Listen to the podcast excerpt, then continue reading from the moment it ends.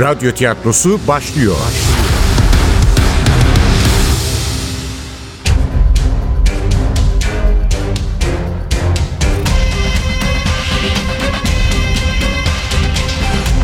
Sultanı Öldürmek 31. Bölüm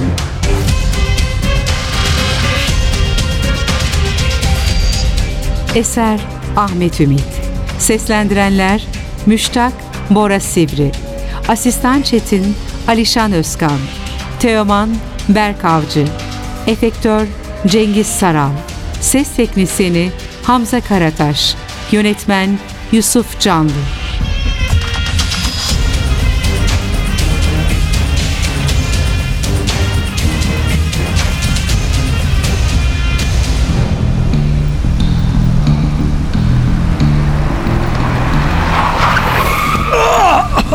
Yuh eşek herif. Bak sinyal bile vermedi. İnip şunun ağzını burnunu. Evet, işte bizim genç tarihçinin gerçek yüzü ortaya çıkıyordu. Sabahtan beri kibar görünmeye çalışan o efendi çocuk gitmiş, yerine gözü dönmüş bir saldırgan gelmişti. Ya da kendi doğal hali çıkıyordu ortaya. Boş ver Çetin. Hangi biriyle uğraşacaksın? Gördünüz değil mi hocam? Nasıl da saat diye durdu. Biraz geç kalsam altına girecektik. Beklediğimden daha sert tepki veriyordu. Eni konu asabi biriymiş bu Çetin. Aniden önümüzde duran kamyon şoförü aracını hareket ettirdi. Biz de peşi sıra kımıldadık. Ama Çetin'in öfkesi geçmedi. 5-10 metre sonra yol uygun hale gelince kamyonu solladı. Geçerken de küfreder gibi sonuna kadar bastı kornaya. Şimdi anlamıştır. Yapma Çetin. Kavga mı edeceğiz adamla? Ayıp yahu. Hadi Çetin hadi. Geç kaldık zaten. Siz olmasaydınız gösterirdim ben ona. Ne kadar da kolay kaybediyordu kendini bu oğlan. Peki böyle sinirleri zayıf biri soğukkanlılıkla bir cinayet işleyebilir miydi? Önceden düşünerek, tasarlayarak. Belki o tasarlamamıştır. Sadece darbeyi vurmuştur. Hem Nusret'in planlanmış bir cinayete kurban gittiğinden de emin değiliz ki. Belki de cinayetle sonuçlanacak olaylar silsilesi kendiliğinden gelişmiştir. Çetin Nusret'e de böyle kızdıysa, yanlarında da kimse yoksa, o anda sehpanın üzerinde mektup açacağı duruyorsa, niye olmasın? Tahir Hakkı ya da sevgili öğrencisini korumak görevi düşmüştür. İyi de Çetin'in o evde işi ne? Belki o da yemeğe davetliydi. Nusret hoşlanmadığı bir araştırma görevlisini evine davet edecek ha? Hoşlanmadığını bilmiyoruz ki. Sadece tartışmışlar. Her neyse işte. Pek tanımadığı birini davet etmek yerine kendi asistanını çağırmaz mıydı? Belki de çağırmıştır. Belki de o yüzden Akın'ı... Sahi, Akın hakkında tek bir soru bile sormadı. Yoksa Tahir Hoca eski asistanımın yaralandığından bahsetmedi mi ona? Zaten bildiği bir konudan niye bahsetsin? Bunları günde üç öğün döveceksin hocam. Bunlar ancak dayaktan anlar. Bir keresinde yine böyle oldu. Yanımda Tahir Hoca da var. Barbaros bulvarında. Sarı bir minibüs yandan kırdı üstüme. Ha evet şu dolmuşlardan biri. Eğer direksiyonu çevirmemiş olsam maazallah Tahir Hoca'nın olduğu kapıya bindirecek. Ya düşünün hocam. Türkiye'nin yetiştirdiği en değerli bilim insanı bir hayvanın yüzünden ölüp gidecek. Yok bunlara acımayacaksın. Şeytan diyor ki şu pompalı tüfekler var ya koy onlardan bir tane arabaya. İrkildim. Beni anlatıyordu. Çetin'in söylediğini zaten yapmıştım. Arabasında pompalı tüfek taşıyan tarihçi araştırma görevlisi değil, çantasında tabanca taşıyan tarih profesörü. Biz tarihçilerin içinde mi vardı şiddet? Yok canım. Kendimi savunmak için almıştım tabancayı yanıma. Bu deli ise yolda canını sıkanları katletmek için istiyordu pompalı tüfeği. Biraz abartmıyor musun? Altı üstü bir kaza Çetincim. Üstelik çarpmadık bile. Belki kamyonun önündeki başka bir araç hata yaptı. Ne bileyim, belki o yüzden durdu. Bu kadar öfkelenmek iyi değil. Üstelik biz bilim insanıyız. Yakışır mı sokak ortasında sille tokat? Biri görecek olsa ne der? Haklısınız da insanda akıl fikir bırakmıyor ki bunlar. Kusura bakmayın yani sizin yanınızda olsun istemezdim. Önemli değil. Ben senin için korktum. Belaya bulaştığına değmez. Biliyorum hocam biliyorum sağ olun. Sahi demin ne konuşuyorduk biz Çetin? Tahir Hoca'yı mı konuşuyorduk? Yok. Tahir Hakkı değil. Hah. Tamam tamam. Nusret'i konuşuyorduk. Hani aranızda bir tartışma çıkmıştı ya. Sahi neler anlatmıştı Nusret? Aslında tartışmayı Tahir Hoca başlatmıştı. Oryantalist bakışı eleştiren sözler etti. İsim vermeden Nüset Hoca gibilerini suçluyordu ki bence yerden göğe kadar haklıydı. Halbuki Tahir Hakkı çok severdi onu. Severdi de Nüset Hanım abuk subuk konuşuyordu hocam. Yanında da şu asistanı Akın mı? evet işte o Amerika'dan burs alacakmış ya ne söylerse onaylıyor. Nüset Hanım da abarttıkça abartıyor. Yok efendim Türkiye'deki tarihçiler aymazmış. Yok efendim sadece vesika toplayarak tarih yazılmazmış. Yok efendim biz gerçeklerin üzerini örtmeye çalışırmışız. Çağdaş tarihçileri mi suçluyordu? Sadece bizleri değil hocam. Tursun Bey'den Neşriye, Bitlisi İ'den Kemal Paşazade'ye kadar kim varsa hepsini. Güya alayı resmi tarihçiymiş. Yaşadıkları dönemin hükümdarlarına dair olumsuz ya da eleştirel tek bir satır bulamazmışız yazdıklarında. Ama bizler de yanlış yapıyormuşuz. Osmanlı'yı savunmak adına hakikatlere ihanet ediyormuşuz. Evet evet aynen öyle söyledi. Hakikatlere ihanet ediyormuşuz. Çünkü kendimize otosansür uyguluyormuşuz. Nusret'in özellikle Chicago'ya gittikten sonra tarihe bakışının değiştiğini biliyordum. Neredeyse yazdığı her makalede bu yeni bakış açısının izlerini bulabilirdiniz. Türk tarihçilerde geçmişlerini koruma gibi bir refleks olduğuna inanıyordu. Nusret'e göre bu tarihçiler ya sadece belge ve bilgi toplamakla yetinerek yoruma girmekten kaçınıyor ya da geçmişte yaşanan hakikati anlatmak yerine ulusal çıkarları savunacak kurgusal bir tarih yazıyorlardı. Ona göre bir tarihçi ister Amerikalı, ister Fransız, ister Çinli, ister Japon ya da Türk olsun kendi ulusal ve dinsel ön yargılarından kurtularak objektif bir bakış açısını benimseyebilmeliydi. Ama mesele artık Nusret'in tarihe bakış açısı olmaktan çıkmış, onun ölümüne yol açan bir cinayet nedenine dönüşmüş. Peki şu öldürme hakkı meselesine nereden geldiniz? Hangi öldürme hakkı? Padişahın öldürme hakkı.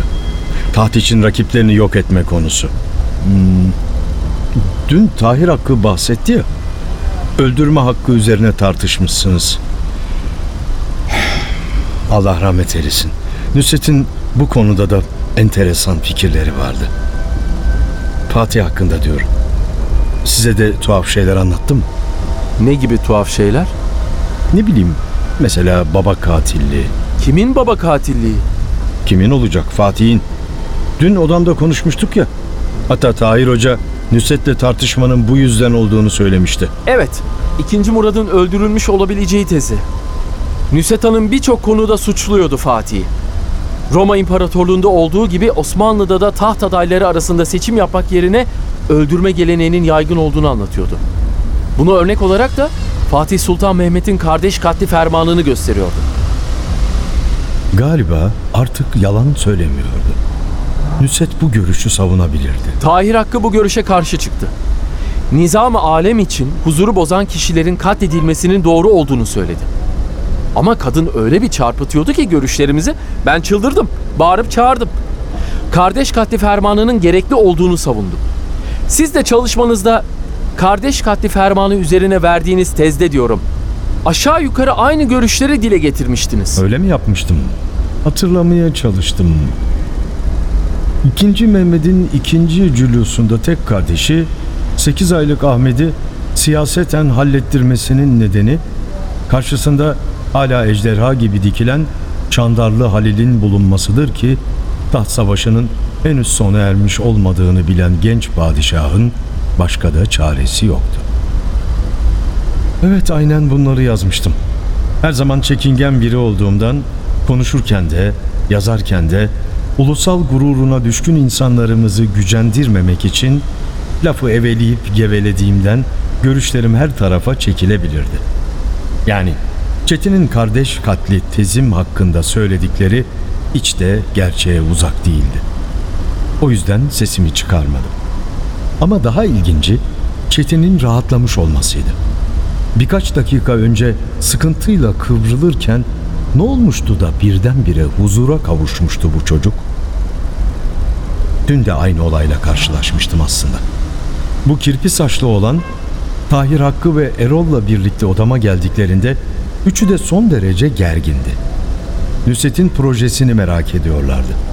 Daha doğrusu o konuda benim neler bildiğimi. Hatta Tahir Hakkı açıktan onun ne yapmak istediğini sormuştu. Ben aptal da iplerin elimde olduğunu sanarak ikinci Murad'ın oğlu tarafından öldürülmesini araştırıyor galiba demiştim. İşte o andan itibaren tedirginlikleri kaybolmuş, tıpkı Çetin gibi birden huzurla aydınlanıvermişti yüzleri. Galiba Nusret'in projesinin gerçekten de baba katilliğiyle bir ilgisi yoktu. Yanılmış mıydım? Freud'un baba katilliği makalesi, bulduğum kağıtta yazan Patricide, Filiside, Fratricide sözcükleri, Babinger'in kitabında 2. Murat'la ilgili bölümlere ayraç konulmuş olmasının hiçbir anlamı yok muydu? Hayır. Bu sonuncuyu ben görmemiştim. Başkomiser Nevzat anlatmıştı. Adamın yalan söyleyecek hali yoktu ya. Yalan söylemez ama o da benim gibi paranoyaya kapılmış olabilirdi. Bakışlarım beni oyalamak için hala anlatmayı sürdüren Çetin'e kaydı. Peki bu sahtekar araştırma görevlisinin değişen tepkilerine ne demeli? Hadi bu olan gereksiz heyecanlara kapılıyor diyelim. Tahir Hakkı'nın davranışlarındaki tutarsızlıkları nasıl açıklayacaktık? Hayır. Fatih ve baba katilliği olmasa bile Nusret'in kesinlikle bunları rahatsız eden bir projesi vardı. Muhtemelen de o sebepten öldürüldü. İyi de neydi o proje? Şu asabi olanın bildiği, benim bilmediğim şey neydi? Muhtemelen bu cinayetin ve Akın'ın yaralanmasının nedeni işte o bilmediğim konuydu. Hayır, Sezgin katil filan değildi. Başkomiser Nevzat yakında anlayacaktı bunu. Ama az sonra karşılaşacağım hepimizin hocası asla gerçeği söylemeyecekti bana.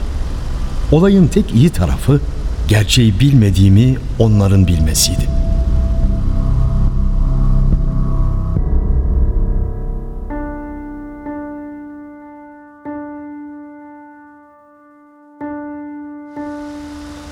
Uyuşuk kış güneşinin turkuaza dönüştürdüğü denizin kıyısında heybetle dikilen Rumeli Hisarı'nın önüne geldiğimizde saat 9'u çoktan geçmişti. Tahmin ettiğimiz gibi vaktinde yetişememiştik. Kim bilir ne kadar kızmıştır Tahir Hakkı. Buluşmalarına geç kaldığını hiç hatırlamıyorum. Bir zamanlar boğazın menevişli sularının hisar duvarlarıyla öpüştüğü, şimdi ise doldurulmuş denizin üzerinde yılan gibi kıvrılan asfalt yolun kenarında indirdi beni Çetin. Tahir Hoca'ya selam söyleyin. Zamanım olsaydı ben de gelirdim ama dersim var. Teşekkür ederek yolladım kısa seyahatimiz boyunca ağzından işe yarar tek kelime bile alamadığım öfkesi burnunda araştırma görevlisini. Bunu benim beceriksizliğim ya da onun ketumluğuyla açıklayabilirdim. Asıl tuhaf olan Çetin'in bana Akın hakkında hiçbir soru sormamasıydı. Eski asistanımın akıbetini öğrenmek için ağzımı yoklaması gerekmez miydi? Bırakın onun durumunu merak etmeyi, dairemin kapısında dile getirdiği, benim de yolda konuşuruz dediğim, bütün bunlar Nusret Hoca'nın öldürülmesiyle ilgili değil mi sorusunun cevabını bile öğrenmek istemedi. Unutmuş muydu? Olur mu öyle şey? Onu hapse yollayacak adamı konuşturma fırsatı ayağına gelmişken bunu teper mi? Teper tabii. Ama katil değilse. Çetin bu cinayete bulaşmamış olabilir mi? Aslında elimde somut tek bir delil bile yok. Yoksa Nusret'i mirasın tümüne konmak isteyen Sezgin mi öldürdü? Bu kadar basit mi? Neden olmasın? Üstelik başkomiser Nevzat'tan da ses çıkmıyor. Belki de Sezgin suçunu itiraf etmiştir. Güzel de Akın'a kim saldırdı o zaman? Tahir Hoca'nın iddia ettiği gibi ilişkiye girdiği birileri mi? Neden olmasın? Fakat ya yanılıyorsam, ya Tahir Hakkı ve çömezlerinin vermek istedikleri imaj buysa, iyi de ne kadar gizleyebilirler ki bunu? Akın kendine geldiğinde bir bir anlatacak olanı biteni. Tabii kendine gelebilirse. Birden olduğum yerde durdum. Ne yapmıştım ben? Aklımdan bin türlü saçma sapan ihtimal geçerken asıl yapmam gerekeni unutmuş, almam gereken tedbiri almamıştım. Akından söz ediyorum. Tahir Hakkı'ya onun iyi olduğunu söyleyerek ellerimle tehlikeye atmıştım çocuğu. Cep telefonumu çıkartıp Akın'ın numarasını tuşladım.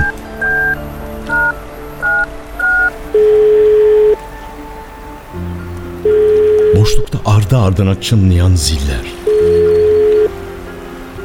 Eyvah, çocuk gitti diye düşünürken uykulu bir ses açtı telefonu. Alo. Alo.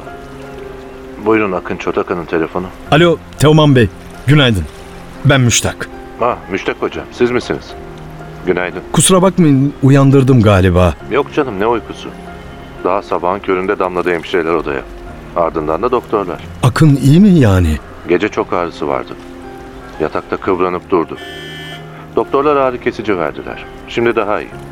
Toparlanması zaman alır diyorlar. Şey, bir ara gelseniz de ben eve gidip üstümü değiştirsem. Arkadaşlardan birini çağırabilirdim ama olay duyulsun istemiyorum. Öğleden sonra gelsem olur mu? Olur olur idare ederim. Akın iyiymiş işte. Kimse de ona saldırmamış. Vehme mi kapılıyordum acaba? Tahir Hakkı ve şürekasının gerçekten de bu işle hiçbir ilgisi yok muydu? İçimde gizli bir sevinç kıpırdandı.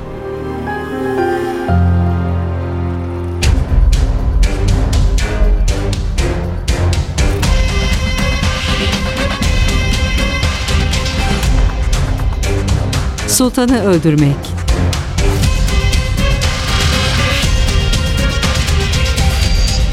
Eser Ahmet Ümit. Seslendirenler Müştak Bora Sivri. Asistan Çetin Alişan Özkan. Teoman Berk Avcı. Efektör Cengiz Saral. Ses teknisyeni Hamza Karataş. Yönetmen Yusuf Canlı.